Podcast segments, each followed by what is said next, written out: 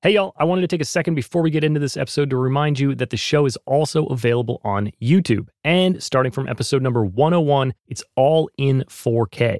I'm trying to make the best video podcast I can, so definitely check it out and subscribe to the channel if you haven't already. Go to youtube.com slash at progressionspod or hit the link in the show notes. If you're not getting enough progressions and you want to get even more thoughts on creativity, productivity, and growth in music, then you should sign up for my newsletter. You'll find a brief article in each monthly edition, as well as updates on progressions and myself. I'm also sharing some workflow hacks and links to stuff that I found interesting or helpful. So it should be fun. If you want to stay up to date on the latest and get all the bonus stuff, go to travisference.com slash subscribe or click the link in the show notes.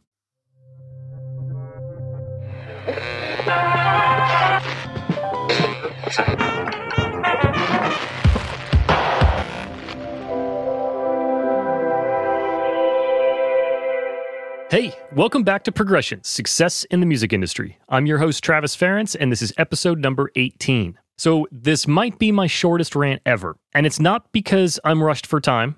I'm actually ahead of schedule in the grand scheme of the show, but this is just where my head is at right now. I think that this will be particularly poignant for our listeners that follow along weekly as if the show is live, but I think this is one that can hit home for everybody at any time as well.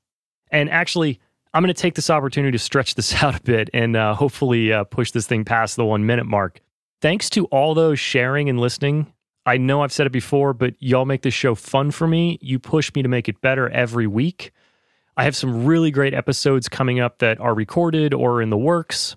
So please continue to share with your friends, bandmates, coworkers, and please sign up for the mailing list if you haven't already. I'll be using that to share a lot of really exciting information this year. Okay, so on to the shortest rant ever. I'm recording this on January 30th. This episode will be live next week. One month of this year has gone by. 2021 is 112th in the can. That is basically 8% of the year. If you're listening to this a week or so after release, the year is more than 10% gone. I wanted to ask you to ask yourself where am I? What have I done for my goals? Did I talk a big talk on January 1st? Have I moved on the things that I wanted to move on? Am I doing the small daily things that will push me forward? Do I even know what my next move is? Am I letting my fear hold me back? February will pass as fast as January did, and March as fast as that. That is one quarter of your year. So that's it. I think leaving this as a question for you is more powerful than me telling you my opinion and what you should be doing to achieve your goals. There will be plenty of episodes for that. So Ask yourself, where am I now and where do I need to be? Today's guest is Grammy and Oscar nominated mixer Maurizio Borgna. Based out of Italy, Maurizio has been working throughout Europe as an engineer, mixer, producer, and label manager since 2003. His credits include TV, film, and music projects such as the Oscar nominated film Sicario, the Amazon TV series Transparent, and artists such as Sebastian Plano and Agnes Obel. He's also a longtime guitar player, modular synth addict, and cooking enthusiast. So lots of stuff to talk about today. And if we're lucky, maybe we can get a recipe out of him. So welcome to the show, Maurizio Borgna. Hey, how's it going? Good. How are you? Thank you for inviting me. I'm, yes. I'm, I'm doing fine. Oh, amazing. Did you, fine. you had a good holiday? Oh, yes, yes. As I mentioned before, it's like, it's all about food. So, uh, I, I, need to take a break from from the table at the moment. so, perfect. Uh, well, I'm I'm stoked. You're uh, you're the first guest out of Europe that I'm doing an interview with. So, well, it's amazing. I, am probably also the first Italian, I guess. Yeah, well, definitely, yeah. Uh, yeah, be prepared uh, with my Super Mario accent. You know? uh, that's good. Uh, so, we're you're in northern Italy, in Turin. Yes, I am in Turin. It's uh, it's really uh, it's it's super close to the Alps. It's a small city, and really really close to Milan as well. So basically, we are neighbors. Okay, and I might be wrong, but that's where you grew up as well, right? Yes, yes, I was born in Turin uh, in 77, oh. 1977. And yes, I grew up here and, and I spent most of my life here, uh, apart from the the years I've spent in Berlin. Okay. When I when I moved, uh, I, I, moved there in uh, 2009 or something like yeah, 2009 it was. Okay. My wife and I went to Italy for our honeymoon uh, last year, and um, I, I have a hard time like picturing recording studios inside like just those amazing like Renaissance buildings. Like we were walking around Florence. I mean, there there must be studios in these these towns, but you just walk into this classic Renaissance building, and on the inside, it's you know SSLs and Neve consoles everywhere. or there, has got to be studios in, in these towns, right?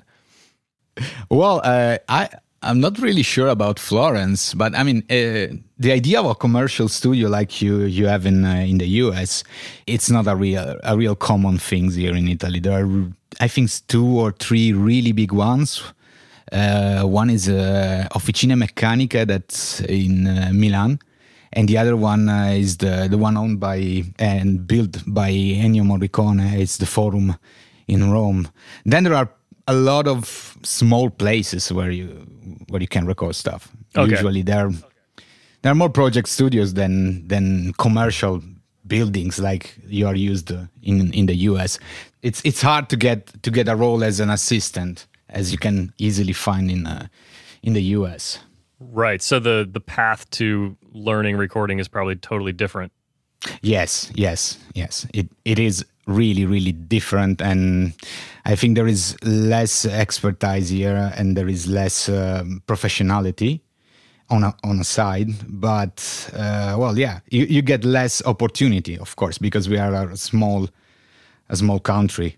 So how did you uh, you were a musician first. How did you end up in the in the recording chair in the production seat? Well uh, it's a kind of a long story, but yeah. As you can imagine, I mean, when I was 16, I was playing in different bands, like punk, punk bands or things like this. And we decided to record our first demo tape. And what came out from the studio was a pure shit.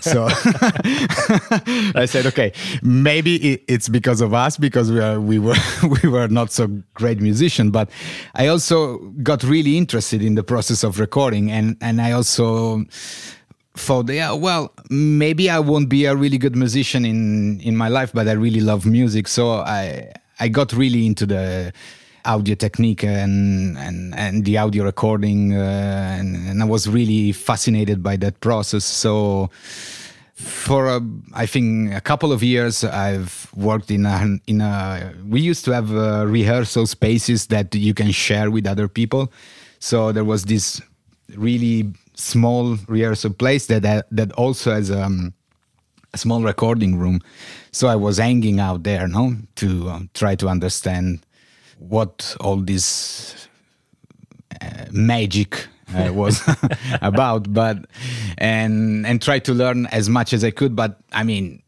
and i was, I was also um, going to um, university at the moment but it, it wasn't my real uh, thing so i'm not really i wasn't a really good student so i decided to quit and follow my my passion. So i i basically tried to convince my dad that, that I could that I could live out of this.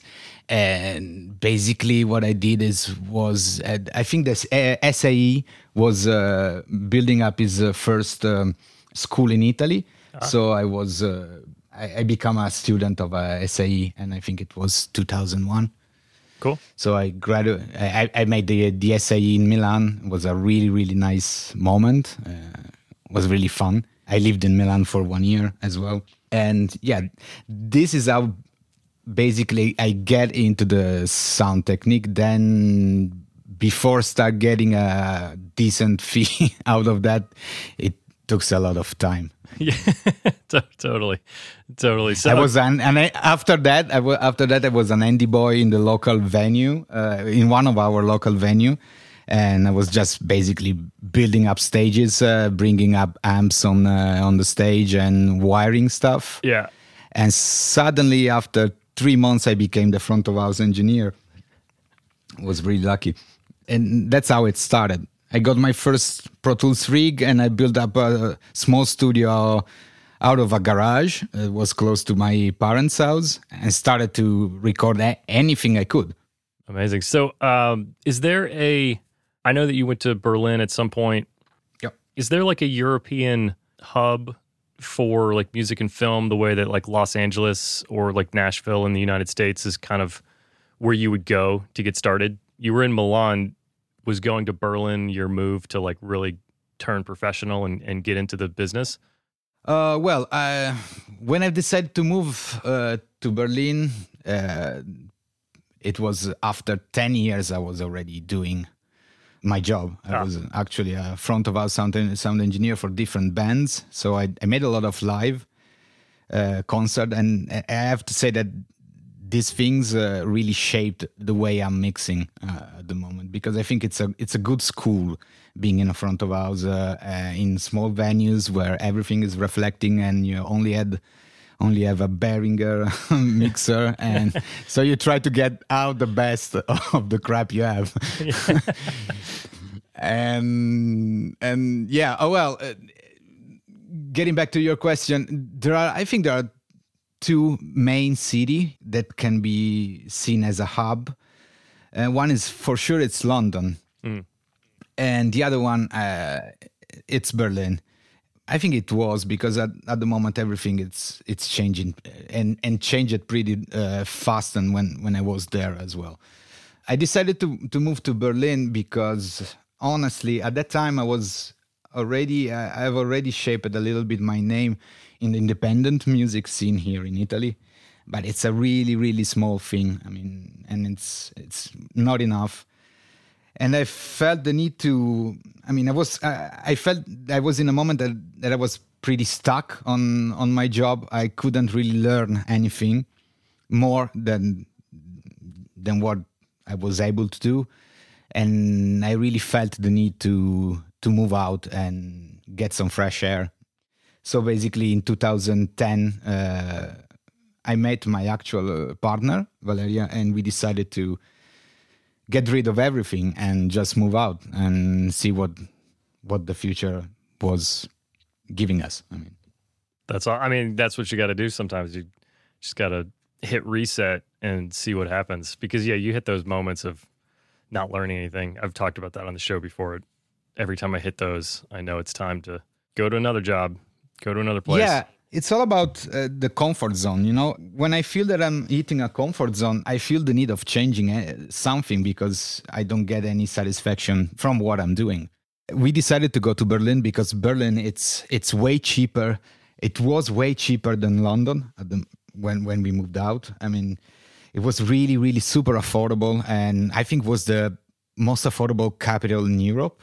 Okay, it, it's it's a super friendly and nice place. I mean I've I've lived there for seven years, and I also moved uh, and toured in Germany, and it's a really a typical city in Germany because it's uh, it's it's a melting pot of a lot of different cultures, and it was really really cheap. So a, a lot of musicians at the moment were were living there, so that was a nice place to put a step uh, into a bigger market. But I I went there and basically knowing no one another really talented sound guy from Italy was settled there, and we met. Uh, we knew each other because we were just touring with bands, and he was also a really good and well estimated recording and mixing engineer here in Italy. So we met there, and he helped me to connect with the scene.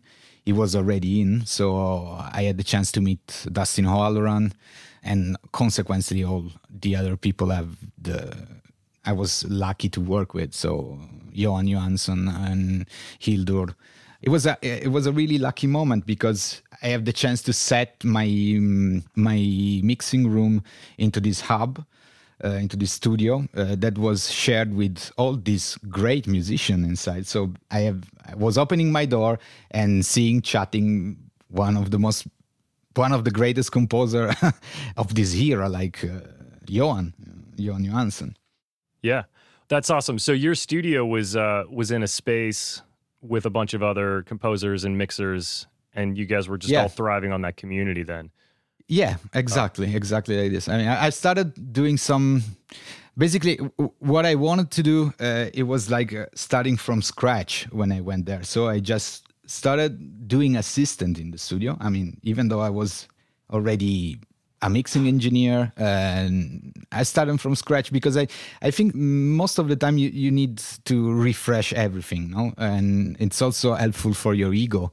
And I think the chatting and having a good uh, relationship with your ego when you do a job like mine is really important because you always have to be careful about what you are doing with the other music. No, it's not your music. It's not your uh, choices what you have to do i mean it's it's always everything it's always related to the artist and right. the vision that they have and this is something that you learn when you when you start working with bigger artists no and it's something really hard to understand and really hard to face i think yeah i think because when you're you're a new engineer and you're coming up you spend so much time learning stuff and you know having your favorite tricks and putting your stamp on things and then when you get to the the room with some of these composers you're talking about or you know name artists that everybody in the world knows they uh they don't want your stamp they they're bringing their stamp and you're supposed to just yeah. be the transparent yeah, yeah, invisible exactly. cl- the paper there for them so yeah yeah exactly i mean when i was working here in italy before moving uh, i was kind of known because of i used to put a sound uh, and I was really into the um, post-hardcore scene, so I was I was really aggressive on my mix, and and that was something that I was really proud of. And you know, then you fall into that old way when you think that hey, I'm doing my job, you don't have to tell me what I have to do, no? And that's a that's a really wrong approach. Yeah, on a mixer job. Yes, but yeah. you you have to you have to um, crash on a wall before really understand that. So I crashed on mine, and, and it's something that I, I, had a lot of interns in in my career, and this is, I think, one of the most important thing that I try to teach them is that your opinion count uh, ten percent on on everything you're doing. I mean. You have to love what you're doing. You have to love the song you're mixing, even though if, if it's not your cup of tea. It, this doesn't really matter. I mean, it's someone else's art, so you have it might be treated like a like a jewel. No, you know, you have to move carefully with with with your move. Yeah, yeah. Since we're talking about kind of approach to um, to mixing, you said earlier that doing live sound in front of house really influences the way that you mix still. Yes. Can you elaborate? What What did you take away from that experience that you still moving faders? Moving faders. yeah. Yeah, uh, most of the time I see uh, a lot of mixes that where there is no dynamics, mm. and and I think the music most of the time it's made by forte and piano. No, uh, the dynamic is really important because it underlines parts of of the music, parts of the song. You have to follow you have to follow the um, the mood of of the song you're mixing. And most of the time you also have to follow the parts of the music. So most of the time you, some small beats should rise up and when you start mixing in the studio you have a lot of really fancy uh, maybe compressors or EQ a lot of tons of plugins that you can use and at the end you feel that everything is overcompressed, everything is really, you know, flat. So uh, moving faders, I mean, it's it's something that you have to start with, and then you have to start thinking about should I compress this or should I mean this is something that you really learn when you when you do live shows. And you really follow the show from the beginning to the end. You really follow each song from the beginning to the end. And and you ride a lot of faders even even if you don't if you're not thinking about it you're just doing it because you feel the need of listening a little bit more of this a little bit more of that. And so this is something that i really that translate perfectly also in the studio i think yeah yeah well when you're you're doing front of house you're every night is a performance for you as much as it is the band oh oh know? yeah so, exactly and I, and I think that mixing should be a performance as well. I mean, you, you should have fun when you mix. Yeah. Uh, if you don't have fun, I mean, there, there's something wrong in your approach. It's not fun, you know, why are we doing it? We all we all got into music because it was fun, whether we played guitar or you played piano or whatever it was. You, yeah, it was fun, and that's what we like doing. Yeah, so. yeah, Yeah, yeah, exactly. I mean, you should have fun as much as you can. Yeah. And you don't have to I mean, and also another another really important thing that is that you do, you don't have to overthink about what you're doing. And that's something that I've learned by by live performances. I mean, when you start overthinking, when you start uh, overdoing stuff on your mix, then at the end the first version is the good one. Yeah. Yeah. Yeah, I'm an I'm an overthinker. I will I will confess to being an overthinker. It's hard to beat. Well, I I know it, it's I, I, it never really brought me to any anywhere. I mean, it's like uh, if I start mixing and then I start revisioning these mixes tons of times. At the end, it's everything fucks up actually because I think um, my way of mixing it's more like uh, it's. I think it's less technical, even though I I know I use a lot of different techniques, but it's more like an, an emotional approach to the song. Um, I, I, used to study a lot the the rough mix that I got from the band or from the producers, and then I try to to get into the emotion of the song and and find the right way to to translate it out of the speakers. Yeah.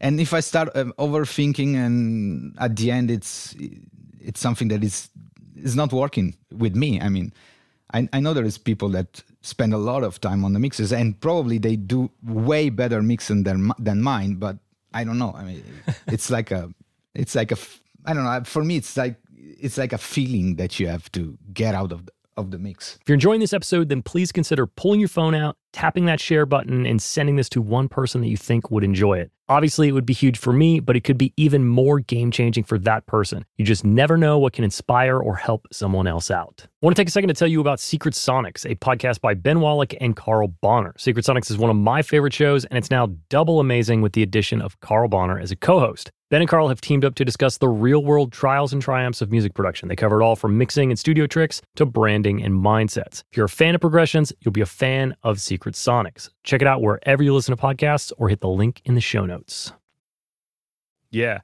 Well, uh, you were, you know, t- talking about the rough mix. You know, I think you reach a point in your career where you really, you really learn that, especially now in 2020, producers have spent a lot of time shaping the sound of that rough mix, and the artist is everybody really yeah. loves that rough mix. You know, with the with the yeah. level of client that you're dealing with, you're getting a very good rough mix. That's probably it could be done if somebody said this is done. And so the only thing you can do really is to, like you're saying, find that emotion and guide the listener through to you know fully realize the vision of the artist or the composer, uh, because you can't decide that the vocal is going to be distorted now because nobody wants the vocal distorted then you know just yeah. you just need to make that vocal feel the way that it needs to feel for that song. So it's that comes with experience and and who you surround yourself with too. The, the yeah, it's, it's also uh, can, can also bring you in, into a into a hole of losing a lot of time. I mean, maybe you just think, okay, I'm gonna make this really wonderful uh, triplets delay on that part, and then the artist listen to it. What's this things coming from. So say, yeah, I, I, just put it in because I think it was fine. No, it's not. I mean, it wasn't. I mean, the rough mix is something that we have to be really careful about for two things. One, it's because can be a mm, how can I I can I say this? Uh, well, the the the rough mix can be something that can help you a lot uh, uh, or can basically fight against you mm. because most of the time if the artist made a rough mix uh, and spent something like three months for shaping that he will fell in love with this mm. and maybe you do something really cool but at the end the answer will be hey you know the demo sounds better than this even if it's not but uh, so basically there is a there is something that I've learned from Michael Brauer uh, that the main idea of a mix is match and improve. So match what they give you and improve. Yeah. What do you think it's needed?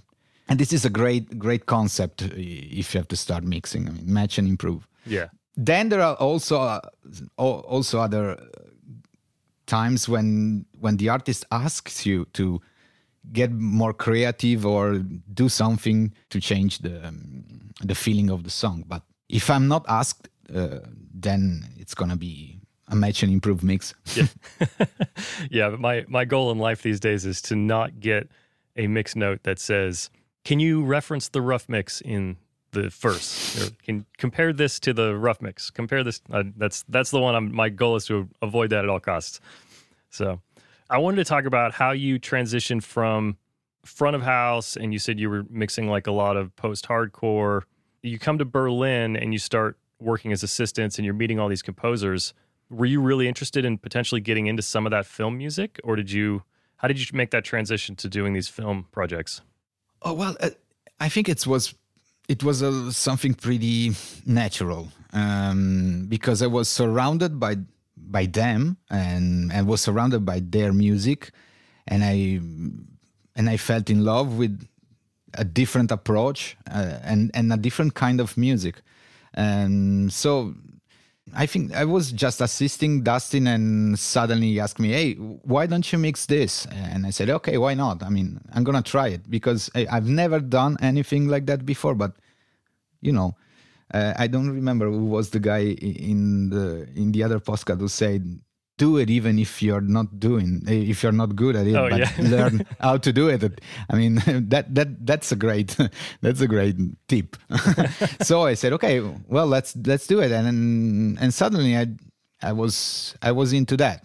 But i mean there is there is nothing planned. I mean it was just a, a matter of coincidence probably yeah. because i was there and and it worked out. So it's it's good. it, did, it did work out. It did work out. Yeah. Um, I have to say that Sicario is like is a favorite movie in our house, and probably one of those movies that the score really stands out. It well, really works with that a, picture so well. Yeah, I, I, have to say, Jóhann was a was a genius. I mean, yeah, the, it was really uh, instinctive and really. Um, it was really able to describe things with music. Yeah. Yeah, as a, a visionary, as this visionary way of building tracks it was a total personal process. It was a real genius, and we we all miss him. Yeah, yeah, it's uh, just super unfortunate. Uh, um, the uh, how much of that film work were you did you end up recording a lot of live instrumentation for some of these shows and films as well? Not so much. Uh, the most i was mixing. Uh, i think we i only rec- maybe maybe it comes it came that you have to record some solo parts like a violin or something like this but no i've never been into the big orchestra recording uh, things. Uh, only once, only once we had uh, we scored um, a movie uh, with Dustin, uh, but it was with uh, 15 piece orchestra, just strings. Okay. In in Berlin, but no, it's most the most I've done is mixing mixing the score and sending the stems, and that's it. Were you mixing down in surround? No, no, no, no, no. I was I was basically working. Um, I was not in the process of the production of the movie. I was working for the composer. So uh, they do the the music. They make. Uh, they they hire their own sound engineer to uh, to mix the music and then send it to the final stage of the mix down. Gotcha. Got it. Okay. So lots of lots of sending stems out. Yeah. Yeah. yeah. Okay. Yeah, because uh, they want to have. I mean, they want to be sure that the that the music won't fucked up at the end. so most of the time you just you just send the left and right, and only if they ask you for uh, for the stems, then you you will send the stems. Yeah, it's more used to get stems into the score of uh, of a series because uh, the music uh, uh, director used the stems for build some other beats into the into the the scene. So in that case you you do the the separate stems of everything. Okay. But for the movie scores you used to send mostly the left and right okay. mix. okay.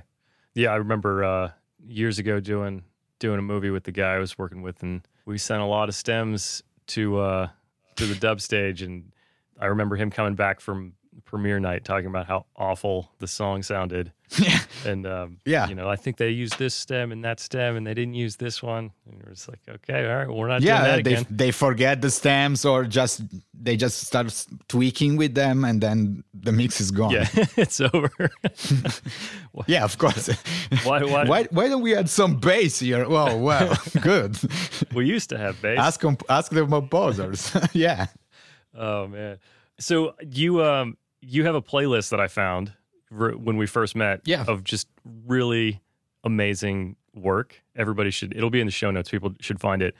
A lot of it is kind of what I would say is like soundtrack score music, but then a lot of this like ambient, like very new classical type, just really kind of like electronic based, very artistic work. Is that uh, is that the style of music that you like to to work with now? Is that more your your thing?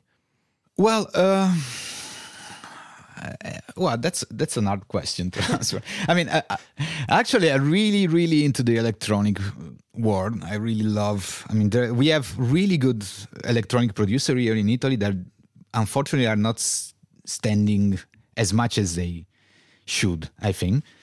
Uh, for example, uh, Spy Mayhem, it's one of the project I'm working with these two guys. They're doing something really, really cool because it's not only a music project, it's an AV, uh, audio and visual project. Ah. And, then, and it's all played live, so there is no uh, backing tracks or things like this. The other side is the what is called the neoclassical movement. So, like Sebastian Plano's record, where there is this um, connection between uh, electronic music and uh, more acoustic and classical music. That is something that I really like, um, because basically it's something that uh, connect two words that I really love, like electronic music and the score music, actually. So, uh, yeah, I think it's the probably are, are the things that I like more at the moment. Yeah. Yeah, well, I think it it um, it goes right in with your your philosophies of riding the faders and the emotion because that when I listen to stuff on that playlist or um, I really love that that whole world of electronic ambient music as well. Just you know, I love pop music, but then like I listen to some some stuff that would put most people to sleep.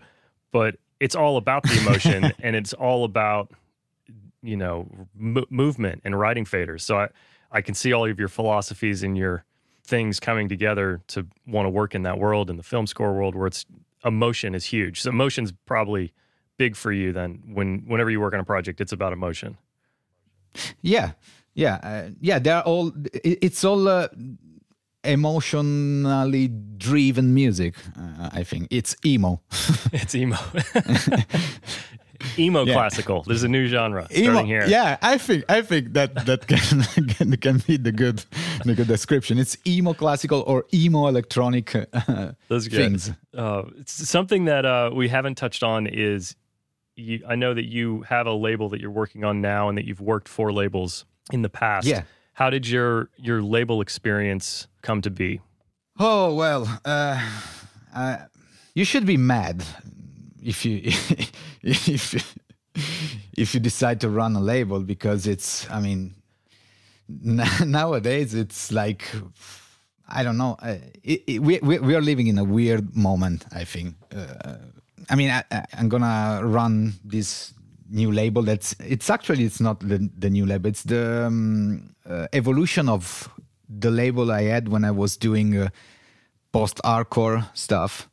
And since my my taste in music totally changed, I just translate everything into this new phase. So I will probably make some uh, release in the in this year, so in 2021, uh, and it's all about experimental electronic and emotional electronic music. Being in a in a record in a- in a label at the moment, it's like you have to do it because you are passionate about it. Uh, you, I'm I'm not thinking about getting any money personally for me out of that, but I I hope that everything is gonna go to the artists that are signed with with my label it's more like a side project. It's something that I want to do because I love the music. I mean, and it's it's really hard at the moment saying anything about being or running a, a record label. I think even only 10 years ago, it was really different. I mean, there was much more passion in the people. Uh, there was a lot of uh, the young the young people was reacting in a different way to the music. From what I see right now, for a youngster, it, the music it's something that you got out of YouTube. There is no record. I'm coming from from an era where you, you used to go to a record shop to find some new music. Yeah. There was no internet. There was nothing. I mean, you, you should go and start talking with people inside the record shop and get this nerdy person mm, I don't know, uh, shouting at you because you don't know anything about Dinosaur Jr. And then you then you start learning something new, and at the end you build up your culture because you are passionate and because there are passionate people around you. And right now, this is something that is less common, I think. Uh, even though there are a lot of really good blogs and, but it's it's uh, for me it's hard to follow uh, to this new way of discovering music. Algorithms are not working with me. Mm. Also because I have Spotify and my kid uses Spotify as well, so no sometimes sense. you get something uh, what what this what this things is where, where, where is what where this music is coming from and so I, I know it's my kid so and yeah i think now uh, everything is growing a little bit on bandcamp yeah i think bandcamp bandcamp right now it's uh it's a nice place to to discover music it's more focused and it's it pays better than the artist. yeah, d- definitely. I think it's an interesting time because there is unprecedented access to music. You know, anybody can put music out and anybody in any part of the world can find it.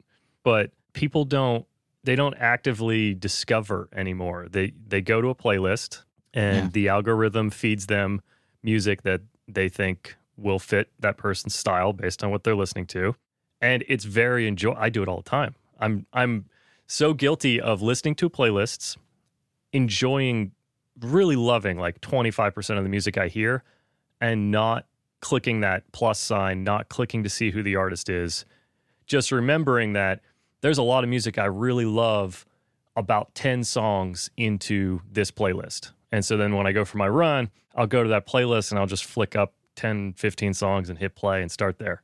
And it's a bummer because, you know, like you said, people aren't finding artists. They're not passionate about artists, but lots of people are hearing music, but they're not necessarily making fans. It's like this really crazy thing. You've yeah. And that, a million plays and nobody really, knows who you are. Yeah, yeah, that's in a way it's it's also a little bit dangerous, I think.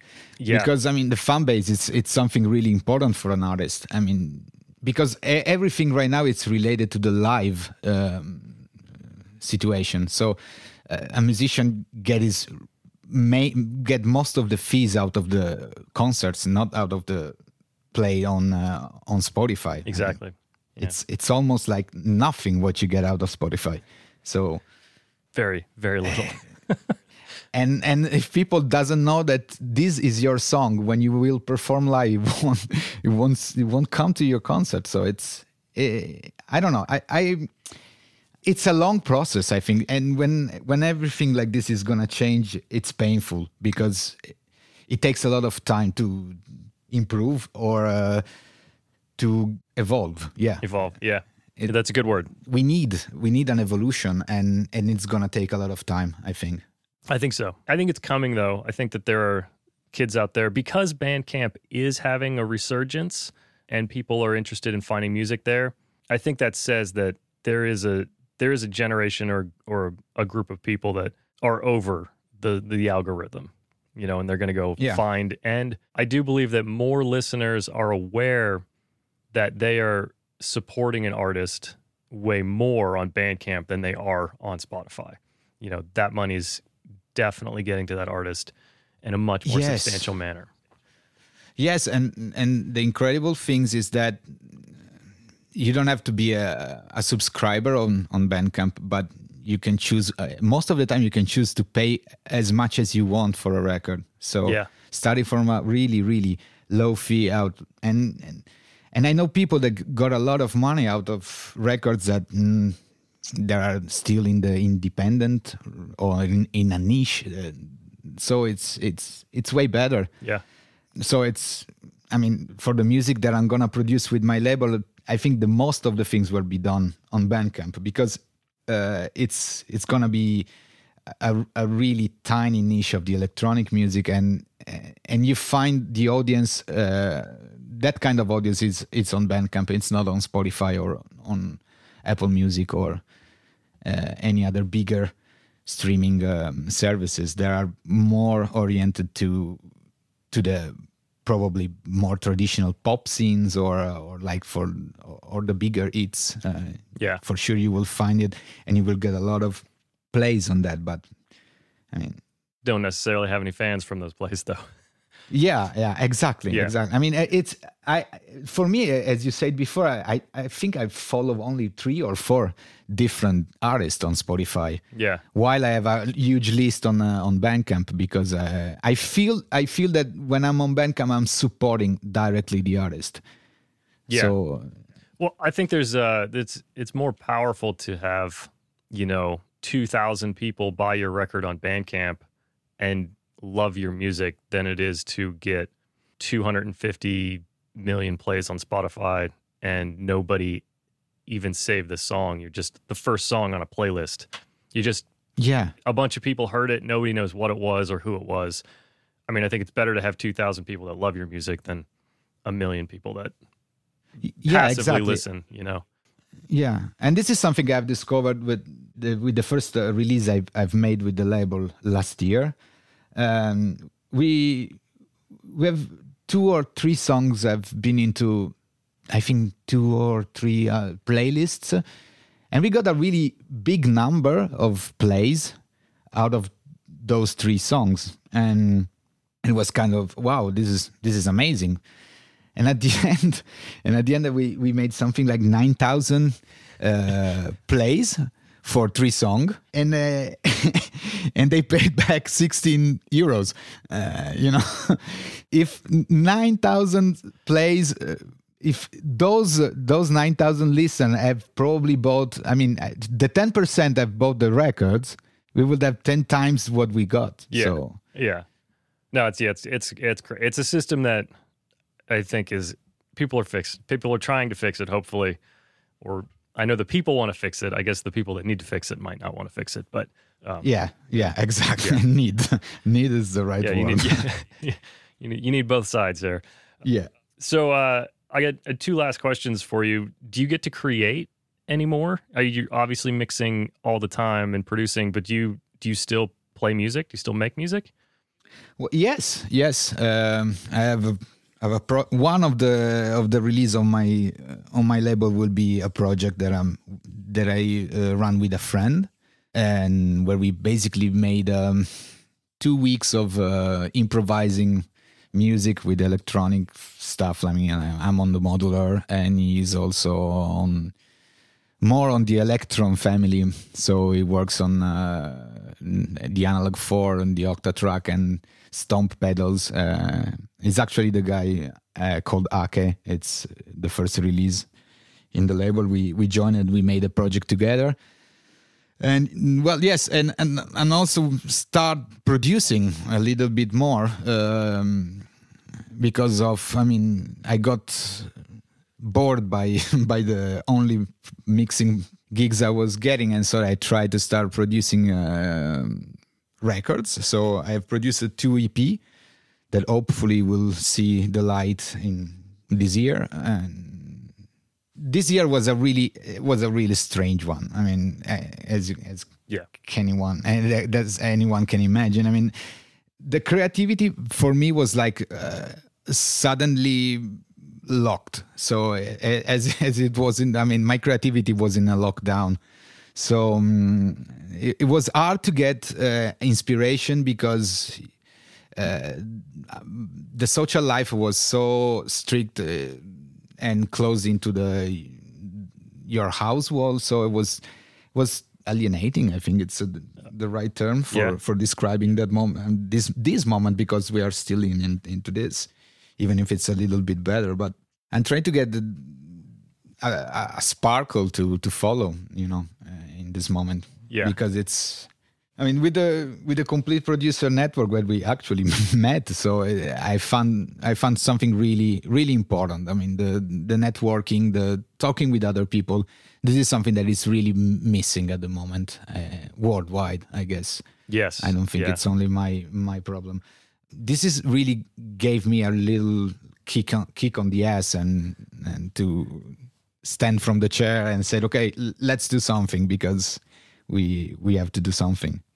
And on the creative side as well because uh, creativity is also a really delicate thing to to grow. I mean it's it's hard but yeah i, I still feel the need to create so yeah. Yeah yeah it's been a it's been a crazy year i yeah. you know you mentioned that we met you know on on the complete producer network it's really funny though that i've met so many new people you know, I think there's so many people in the same situation that they are just looking to interact and and there's all these communities that you can find now that I think are really I I hate to say that there's a silver lining to 2020, but um, that's what I took away is that you know just reaching out to somebody and being like, "Hey, I really like your work. Uh, what's up?"